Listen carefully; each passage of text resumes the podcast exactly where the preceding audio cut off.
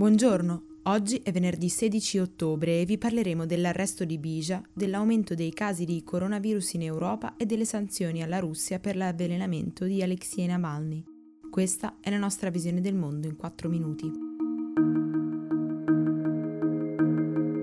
Le autorità di Tripoli, la capitale dell'esecutivo libico, riconosciuto dall'ONU e guidato da Faisal Serraj, hanno annunciato di aver arrestato Abd al-Rahman al-Milad, noto con lo pseudonimo di Bija, per traffico di esseri umani e contrabbando di carburante. Come ha riportato l'Espresso, la notizia è iniziata a circolare nel primo pomeriggio di mercoledì sui media locali e ha innescato subito reazioni di protesta. Le milizie a Zawiya, nel nord-est della Libia, hanno bloccato le strade di accesso alla città e minacciato di dirigersi verso Tripoli se non avessero ricevuto notizie del comandante. Quando poi il Ministero dell'Interno ha comunicato che le forze di sicurezza si stavano muovendo anche per l'arresto di altri ricercati, i miliziani si sono avvicinati al confine della capitale per inviare un messaggio di minaccia.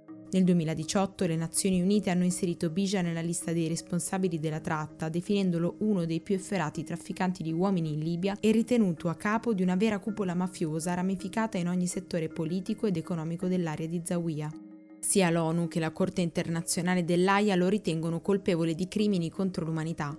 In Italia il suo nome è stato reso noto dall'inchiesta di Avvenire che rivelò che Bija era stato invitato nel Cara di Mineo, in provincia di Catania, per discutere di politiche migratorie insieme ai governi libico e italiano, nell'ambito di un progetto finanziato dall'Unione Europea.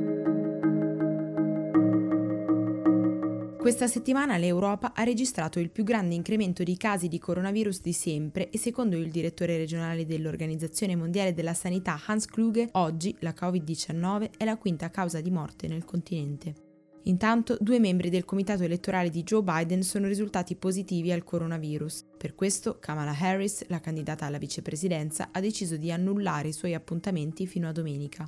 I due avrebbero contratto il virus nel tempo libero, ma dopo ogni pausa i membri dello staff devono sottoporsi al tampone e così è emersa la loro positività.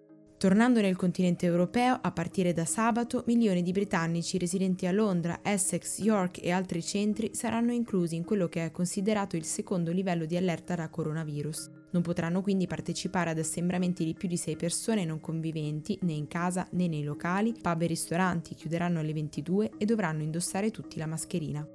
Infine in Francia Emmanuel Macron ha annunciato l'introduzione del coprifuoco dalle 21 alle 6 per 4 settimane nelle aree del paese più colpite dalla seconda ondata.